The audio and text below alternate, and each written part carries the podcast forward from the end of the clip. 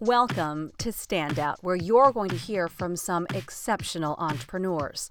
You'll learn what steps they took to get them where they are and what you can do to make your mark.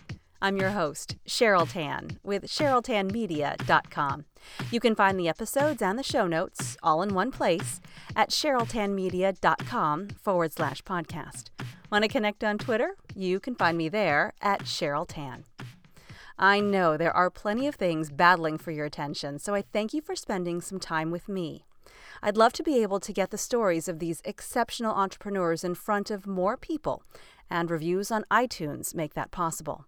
I would love it if you took the time to leave an honest review for the Stand Out with Cheryl Tan podcast on iTunes.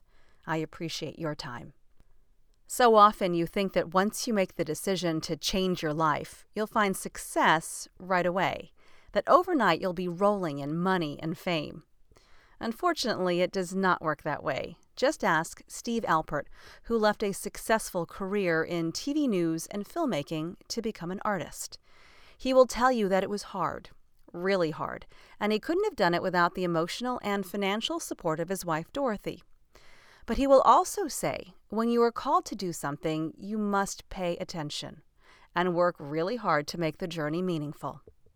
That's when you'll find success. Here's Steve Alpert. Welcome to Stand Out. I am thrilled to introduce you to our next guest, Steve Alpert, an artist and an entrepreneur. Steve, thanks so much for joining us today. Thanks, Cheryl. It's my pleasure.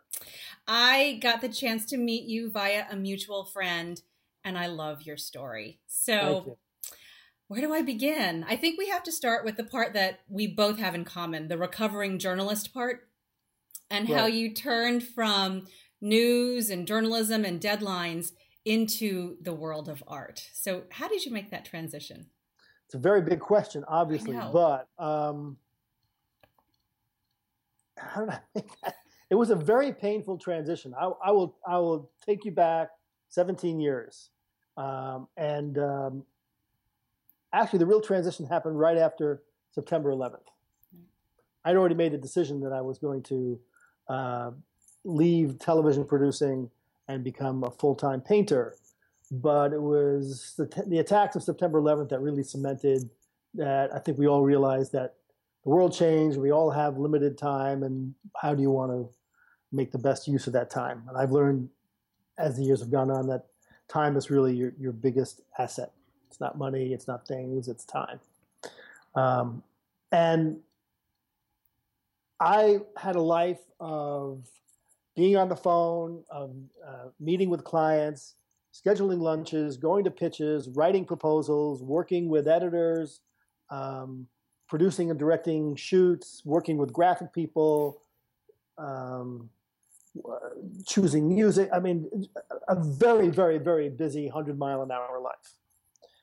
And I went from that to a room with paints and canvas, a radio, and an old dog sleeping in the hallway. Uh, and it was it was very difficult, especially Monday mornings, when I knew that everybody was going to work, and I wasn't going anywhere. I was going up to that room upstairs with my music and my paints, and I um, it, it was very very difficult.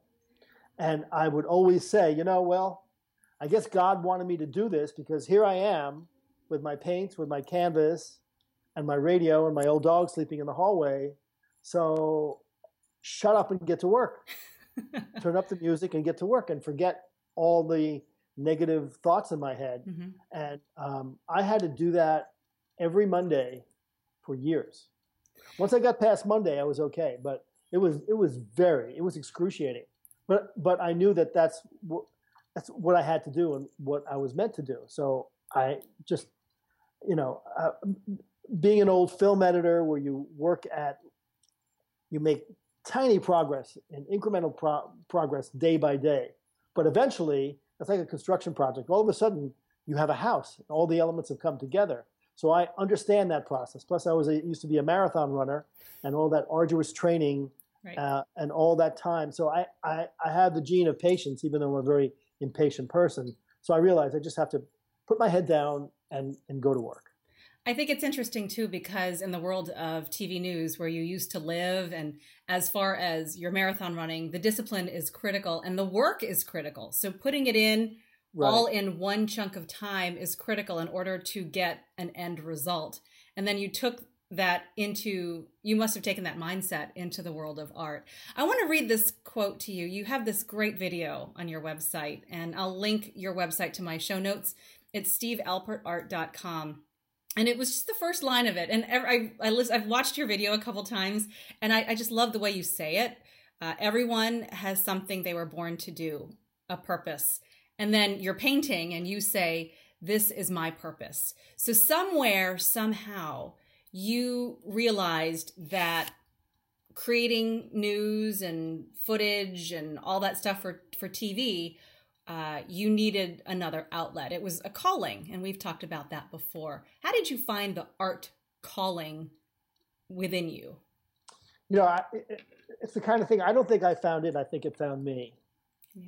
And uh, um, it was never a conscious choice. I think that I had wanted to do that, uh, what I'm doing now, so badly all my life that I couldn't admit that that was what I really wanted to do. Mm. Kind of the old hippie bohemian inside of me uh, that could just live in a little idyllic shack along along the water somewhere and make my paintings and don't care about mortgages and whatever. but of course, now I have my wife and I have two homes, and you know we have a really really wonderful life.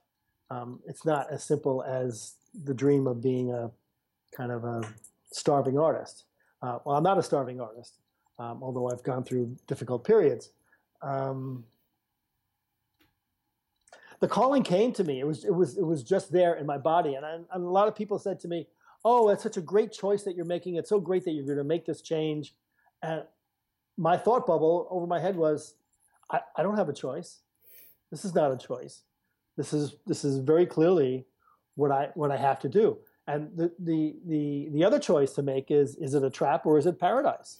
you know, so I I've chosen more often than not to make it complete paradise.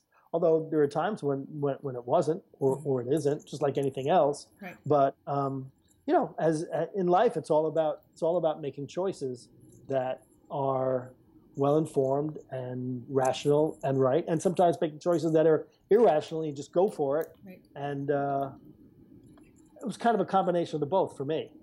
So you talked about your two houses and your wife and a lifestyle that you had to keep up after a job that you left. How did you turn your passion, which we realized uh, is a calling, the art, how did you turn that into something that would support your family? This the show is called Standout and our audience is entrepreneurs and so they're all in different industries trying to figure out how to be a standout and make a living doing so. So how did you turn from passion to profit? Early on, it seemed to be pretty easy. I uh, made a lot of paintings. I sold them at outdoor arts and craft fairs in the summertime out of the east end of Long Island. I sold lots of paintings, and back then I was selling 50 paintings a year. If you lined up 50 paintings along all, that was a lot. You know, maybe $200, $300. I wasn't making a tremendous amount of money. It got to be around 2005 or 2006 where I did make a lot of money. And then the uh, economy changed. And the art business didn't change, it evaporated. That's the first thing to disappear in an economic sure. turn down, uh, downturn. Uh, that people don't spend discretion, don't have discretionary discretionary income that they're going to spend on art. That's the first thing it goes. Also, it's the first thing that comes back when the economy changes because people love to buy art. It's a, it's a great luxury. There are art hunters out there, and people are passionate about art. Um, so what I had to do was go on the road. I did all these art fairs with my car and a trailer, and took my dog when I could. And uh, it was very, very hard, hard work, having to con- contend with weather and very long hours, hard physical labor, getting the tents up and the uh, panels and dealing with paintings. And I have large paintings, mm-hmm. so it was a physical and mental uh, another another marathon. I did that for a couple of years, up and down the East Coast, um, out to Des Moines, uh, just you know thousands and thousands and thousands of solo miles. Uh, very very difficult, and it wasn't really all that profitable. It mm-hmm. was profitable, but but not a lot. I'm very very blessed. My wife uh, is a CEO of a of a small business, and uh, she she has done very very well. And it was when I made the change after I had finished 16 training videos in nine months' time in 1999. At the end of that, I said to myself, and I said to I said to Dorothy, I said, uh, I, I don't want to do this anymore. I've been doing this for 30 years. I, I need I need to do something different. She said, Well, what are you going to do? And I said, um, I don't know. And then she said, Well, why didn't you go for the painting? I said, What do you mean? She goes, What do I mean? She says, Make paintings and then sell them. I said, Oh, really? And uh, I didn't know anybody in the art business. I didn't know any artists. I didn't know anything about that at all. So it was a very, very steep learning curve. And she said, "No, don't worry. I'll make the money for the first year and for, for, for the year, and then we'll be fine. Then you'll start making money." But I knew that my skill level was nowhere near what it needed to be, and it would take me years to to get to a place. So I was still doing video work, freelance video work to uh, along along the way. Uh, you talked about failure in your in your video right. about painting so many different kinds of paintings. Yes. To find the ones that would work. Right. Um, I've learned a long time ago that, uh, in fact, Wolf Kahn, who was a great American landscape painter, sold tons and tons of paintings over the years. Wrote a book, and one of the things he says when you when you first start out, you have to throw away your first 500 paintings. That's a brutal statement. yes, maybe, it is. maybe a little bit overstated, but um, like in like in any any other entrepreneur, like anybody else in business, we learn by failure. You learn how to write by saying, "Well, I didn't really get that right." And um, I had a I learned how to write when I worked at an ad agency for a year, I was a producer, and I had a boss who he couldn't, he had no reading comprehension. He made me crazy. I, I, had to, in our group, I had to do all the writing of the proposals.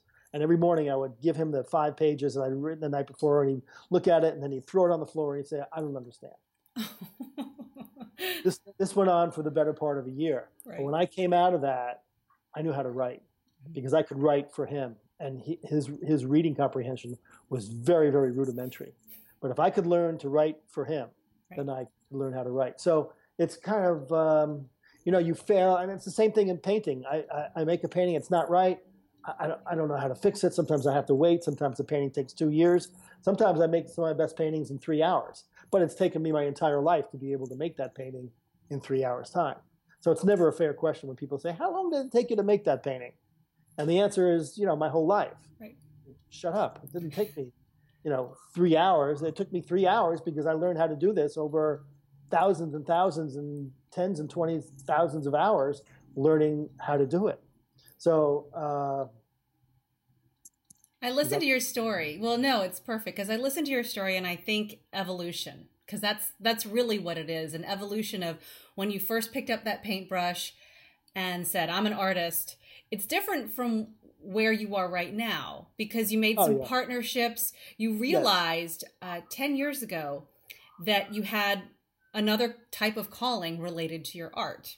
Correct. So, talk uh, about that military connection and where that has led you. When I was a kid, I, I was born in 1951. That's six years after the end of World War II. So, when I grew up in the 50s, the United States was a very patriotic place.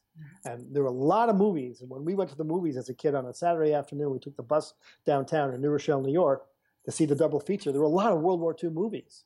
So it was a post World War II culture. So that's what I grew up in. Uh, very, very patriotic. My father was in World War II. I have a stepfather who was in World War II, and and all all the uncles, all the everybody, all the teachers. It was it was all World War post war culture in, in America. Well, that all changed uh, during the Vietnam War. And the Vietnam War was a uh, very, very difficult time. The country was torn apart. I had wanted to go to West Point as a sophomore in high school, but uh, and my father had taken me to see our local congressman. He said, "Would you like me to initiate the paperwork. And I said yes. We said yes. And then the New York Times came out with a statistic not too, uh, not too long after that, stating that the average West Point graduate, second lieutenant in Vietnam, had a life expectancy of about three weeks. So we said maybe this is not a great time to do this. I really wanted to be in the military in some way, but um, I had turned against the war, and especially after those kids at Kent State were were shot and killed, that that radicalized millions of us at that time. And I, am embarrassed to say, but I was embarrassed to be an American at that time. And uh, you know, we all knew we were being lied to, and it was and there was something really not not right about that. Well, um, I went to college. I had a high lottery number, so I w- never got a call. I, I, and I'm 64 now, and most of the Vietnam guys are a couple of like maybe three years older than me. I was just underneath the the the uh, the bulk of uh, the average age of all the guys who went. And um, what happened then was in 1985. I, w- I went to Washington D.C. in the summertime. It was very hot and humid, as it is in D.C., as you know, and wound up in front of the uh, Vietnam Veteran Memorial Wall and I had um, chokes me up to think of it now. I had an experience uh, with all the uh, all those names on that wall, and that my name was not on the wall, and that it could have been, and I felt when I was there it should have been, and that I did not participate in that. I felt I felt awful, and I, I broke down. I finally dragged myself out of there and uh, and then I then I, I, let it, I, forgot about it. It was a very very deep experience, and then I live we live five miles from from Ground 0 mm-hmm. So when September 11th happened, that reawakened I think that reawakened patriotism in this country. Definitely. Like like I've never seen. I thought we were going to fight this war with, with American flags. Everywhere around New York City, there were little there were little shrines in every little park with candles and signs, you know, um, and people missing. Those people were never found, obviously. Yeah. And uh, and then it was 2003, on my birthday, November 16th, that I read about uh, two Black Hawk helicopters of ours that collided in midair over northern Iraq, and we lost 17 people. And for some reason, that just like gripped me in my throat and in my heart. And being in the news business, as you know, you know, you can only get so emotionally involved on a daily basis. Otherwise, you can't do your job. So I had I had developed uh, that that hard shell, but I had not been in the news business for a long time, and that hard shell was gone, mm-hmm. and I was older, and and I understood that these young people, these 17 young people, would never get to have a life. They never got to come home to have to get married, to have children, to have and and and seek their own American dream that that they were dying for, and and that we have. So a tremendous um, a flood of gratitude. I, I, just got it. I just understood how, how I understood the mechanics of how this thing works, and that I've had such a wonderful life, and and I regret deeply that I did not serve in uniform. So I decided to make a uh, a large painting of a Black Hawk helicopter, which led to a whole series of them. And I didn't know what to do with them. That Dorothy came up. Dorothy doesn't visit my studio that often. It's too messy for her. But she came up a couple of months later, and I've been doing landscapes up to that point. And she saw I had you know seven, eight huge helicopter. She goes, "What the hell's going on up here?" I said, "I said I don't know." She said, "What are you going to do with these things?" I said, "I don't know."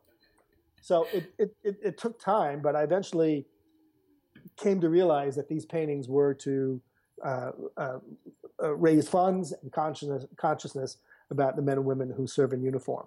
And so it became, it just grew and grew and grew. And uh, I, uh, with two buddies of mine, uh, went to Walter Reed, the old Walter Reed, and we visited with four young veterans, two, two young guys who were severely, severely wounded. And that day completely changed my life. Mm-hmm. So I never looked back from that. And I, I mentioned to you, I, I still have four little American flags by the, uh, the edge of my driveway for those four young guys who I, I met that morning. I think about them every day. I don't have their names. I don't know what happened to them, but I know two of them are still and will always be at the effect of what happened to them um, uh, in service for us, and uh, it moves me profoundly. And I've just gotten deeper and deeper and deeper and deeper into it. And uh, as we mentioned, I travel to Washington D.C. twice a month now from New York, uh, and I've have an ever uh, growing circle of friends and um, the work, the military work I make is very much appreciated, obviously in the nation's capital. New York is a, is a different kind of a thing, uh, but I I have uh, I have found my people. And you mentioned that to me before, which is right. it's incredible. It is an incredible community, and that's actually uh, it's an understatement. Clearly, yes, it is. But, I, but it, I, I, I love every single last one of them. They are they are so pure-hearted and and and courteous and and grateful and competent. It's it's amazing. Yeah. And so that to me then gives your paintings their purpose, which yes. you knew before, but then uh, well now it's playing out in reality. Exactly. And it's now even bigger than yourself. Right. I have paintings at the Marine Museum. I have paintings at the Pentagon. I, I made a painting of General Odierno, who was the uh, previous uh, uh, chief of staff of the army. I made a painting of him and I presented to him in his office at the Pentagon in March. It was wonderful. And then um, I made a painting, a triptych called Portrait of a Woman. It's a black woman GI facing a flag. It's three panels, three canvases, uh, in, in as she's in, in a salute. And uh, that triptych was at the Biden residence uh, through the holidays, and now it's going to be unveiled at the Women's Memorial Museum at Arlington Cemetery uh, in end of February. So, you know, from making those first little Blackhawks to that actually having you know paintings in places that will be way past my lifetime is uh, gratifying in a way that I could never even imagine would even occur when I was when I was in you know Monday mornings so depressed about not having anywhere to go. There's certainly a journey. I mean, that yeah, is a journey. exactly. Exactly. So I wrote a book also. It's called The Unexpected Journey uh, because that's exactly what it is. And and the reason I wrote the book was because I wanted to know what had happened. You know, writers write books for other people to enjoy, but they write books for themselves. Artists make art for themselves. Sure. Uh, and because uh, it's they they're exploring themselves. I mean, uh, the reason artists make art is because they want to know, they want to learn the truth about themselves and they and, and we do that through making art and hopefully if we're lucky others will uh, appreciate it for mm-hmm. the value that it has to them maybe they'll even pay money for it if you're really lucky and um, you know it's kind of a, a, a very unusual pursuit it doesn't really you're not making widgets you're making something that comes out of you and it means something to me but it may the painting that, that i make may mean something completely different to someone else so that's my question then is as you're painting um, Legacy, for example, which is a lovely piece. Thank you. What do you want people to feel? And is that your job? Is that your job to make people feel, or what kind of reaction do you want them to have? Or is that something that is regulated by you? It's a good question, Cheryl. Um, I, I would say that if if I am moved by it, I'm not that really that different from any other human being. We all have the same wants and needs. If I'm moved by it, chances are you will be moved by it and others will be moved by it. I, I learned that when I was a, a filmmaker that um, if I can make a certain sequence work and you, you're telling a certain part of the story in a way that is understandable and deeply meaningful, others will laugh, they'll cry, right. they'll see some deeper meaning about their own lives and and and that's and that's the that's art. That's how that's how it works. So if I can move myself, there was a painting I made uh, called "Portrait of a Soldier," and it was a, uh, a, a black man, a sergeant in Iraq. It was a, from a photograph taken by uh, an American GI that happened to come my way, and I was scared to death of this of this portrait. First of all, I'm not a portrait painter, but mm-hmm. there was something about his look and he was wounded. He had a he had a slight head wound, and his his uh, helmet was a little bit back on his head, so you can see the you could see the uh, the gauze. He wasn't he didn't have a gash or anything, but he had wrap. But he was okay, and he was just standing there resting on some oil cans or there was gear, or whatever, and he had that kind of thousand yard stare. And it took me a year and a half to get up the guts to make that uh, painting, and I did make the painting. And after I made it, I it was it was so surprised. I, I collapsed in a little heap, just like just like when I was at the Vietnam Veteran Memorial Wall. It moved me because that was the guy who I wanted to be, and and and would never get a chance to be. I wanted to be that guy. So, uh, you know, I sketched out the painting initially, and then I, I buried the canvas in various parts of the studio. I might be driving two, three hundred miles away. There's like a little light bulb, and he's talking to me like, "You gonna paint me, or are you gonna?" and he was he was daring me, and right. he, was call, he was calling me names, and this is completely crazy. And uh, I finally said, "Okay, I, I, I, have, I have to do it because this guy's not going to shut up." See, I'm glad at, you did. Thank you. I don't see paintings as inanimate objects. Right. They're, they're, they're alive. They're talking to you. They're telling you things. They're they're making you do the work. Yeah. So if they're talking to me, chances are they're going to talk to others. Right. Right. I thank you so much for your honesty, for sharing with us your your process, the way you're thinking. Before I get to my last question, I, I just wanted to ask you. I mean, as far as habits, to kind of make it more tactical for those who are listening and right. want a way to better their own lives, whether yes. they're uh, artists or restaurant owners or bankers, whatever it is they do. What kinds of habits do you have that you believe have helped you in your okay. journey? I knew you were going to ask me this, so I was thinking about it. Um, I meditate a half an hour a day. Uh, that quiets my mind and clears out uh, clutter, things I don't have to spend time on during the course of the day. I do it in the morning if I can, usually in the morning. Um, I work out on a, a, in the wintertime. I swim about a half an hour a day, maybe five days a week, maybe four days a week. I walk. I play golf in the summer. I play tennis. I, I feel that physically I have to be active. Um, I organize each day, usually the night before. I make a list of things I've got to do the next day. Um, I'm very aware uh, because I have two studios. I have a studio in New York and I have a studio. I have to be organized enough to know what to work on when and what's important, how, how to manage my time. Mm-hmm. I said my father was a very successful guy and he was an entrepreneur. And I said to him one time, I said, what, what's the secret to your success? you always have to ask a successful person that. Right. He said, he said, it's two words, time management. And I think that's really the key to everything you know, what what are you choosing to work on now? You don't have to put a time limit on it. You don't have to be stringent about that, but you have to know what is it, what's urgent, what needs to be, what what's calling your attention right now. Mm-hmm. I think that's really really key, and what you have to do. And also, also, I think, I think it's really important to really like the people you're working with. I only work with people who are A. If they're not A they that I, I don't travel with them very far. So I work with people who are good to their word. They tell me something, I can count on them. There, there was a whole many, many years of being in the news business and whatever. And a lot of people say a lot of things, but I decided also when I got into the art business, I would only work with people who I liked, who I wanted to work with. And I think that's a that's an, an, an important thing. Otherwise, it, it gets dirty. It becomes about something else as I said, I, I don't make widgets.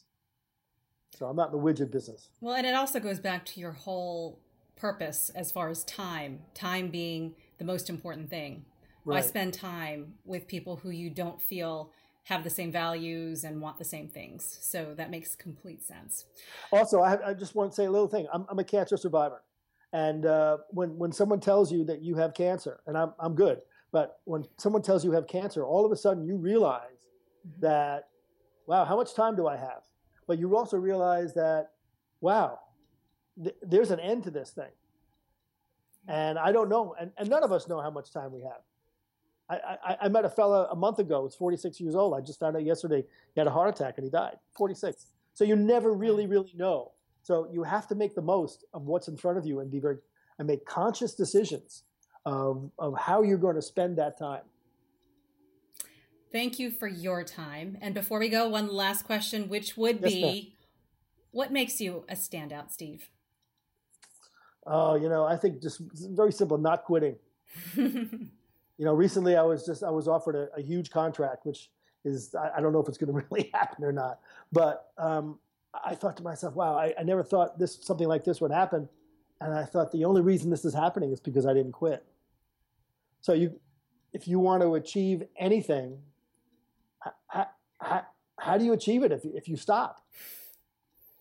Right. Right. You may not achieve it today or next week or next year, but you got to keep going at it. Right. Like, what so, if you had stopped when you were painting landscapes? Like, what if you had stopped back then because it was hard? Right. What if I, what, what if I had stopped after the economy went went south? Right. And I, and I couldn't. And I had just signed a contract with a, a, a terrific dealer, and he after after the economy crashed, about three months after we signed the contract, he said, "I'm sorry." I said, "I've been." He said, "I've been in the business, this art business for 30 years. I've never seen it like this. This is the, the worst time to introduce a new artist." So he said, "So, you know, you're on your own. You got to do the best you can." And and I had to retreat back to doing video work for uh, the better part of a year. But I came back, but I, I, never, I never completely quit. I did not go in the studio for four months. I didn't even turn the light out for four months, and uh, that's the only time since I started painting that I completely stayed away because it was, it was devastating. But I got, I, I got off the floor and came back. And we're glad that you did. Well, thank you. Your website, of course, will be at our show notes, CherylTanMedia.com. Steve Alpert, thank you so much for your time thank today. Thank you, Cheryl. Thank you so much. I appreciate it.